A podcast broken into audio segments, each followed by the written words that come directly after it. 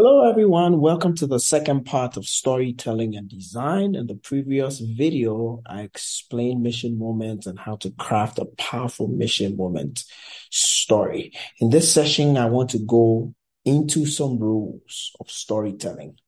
And this was crafted, or this is a, a, a framework by Ignited Fundraising, which is a fundraising organization that talks about storytelling. And they came up with this model about seven rules of storytelling. And I want to share some with you. The first rule is story should be about real people. And that's what I spoke about in my previous video. I spoke about Ali and who Ali was and what he struggled with. Okay. So ideally stories about those who need something that your product or organization provides. Okay, so telling a story around people is very important. The second rule is after you have identified the person you're telling the story about, allow the person in your story to have a real name, age, and most of the time allow them to speak for themselves. All right. So um, I spoke about Ali in the previous video. I showed you a picture of him. I told you his age. He was 70 years. And then most of the time, you can allow them to speak for themselves. That draws connection and that allows your audience to be connected to the story that you're talking about. One important thing I want to talk about is conflict is the oxygen in a story. Your story should have a conflict. What are you trying to solve?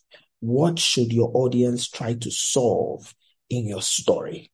Okay, that is what keeps the story breathing. Take note of that.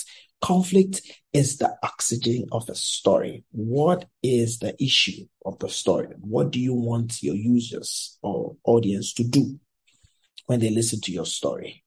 So they have to identify what the conflict is in your story. The third rule is minds wander really quickly. So the best thing is in about four to 10 seconds, your listeners tune out and they begin to fidget and they begin to do other things, right? So don't tell them you are going to tell them a story about someone. Just tell the story. All right. So just go ahead and tell the story and then use a lot of descriptive words to tell your story.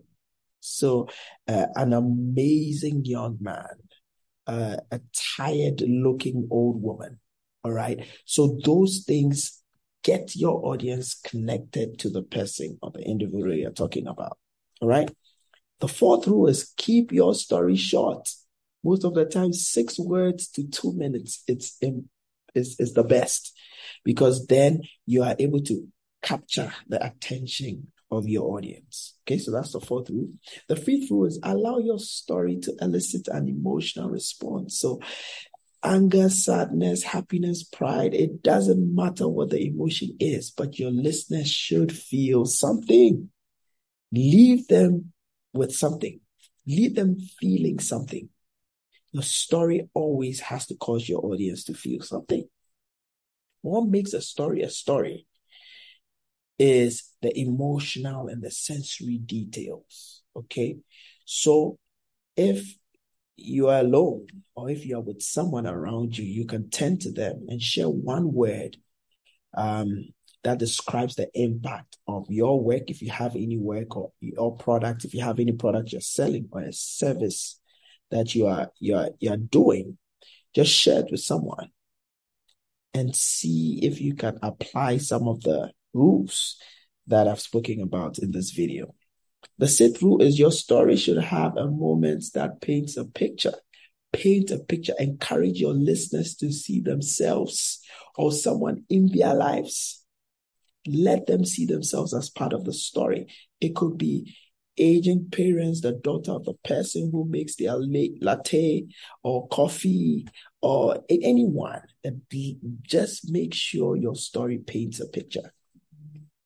All right. So that your audience can have a visual of what you're trying to say. Very important. And the last rule is the best stories are told by the persons themselves. Most of the time, when you're telling a story, it'll be great to show a video of someone who has used your product telling us how they felt about using their product and the impact it made in their life. when I'm watching a video like that, I'll be connected to that than you telling the story on their behalf.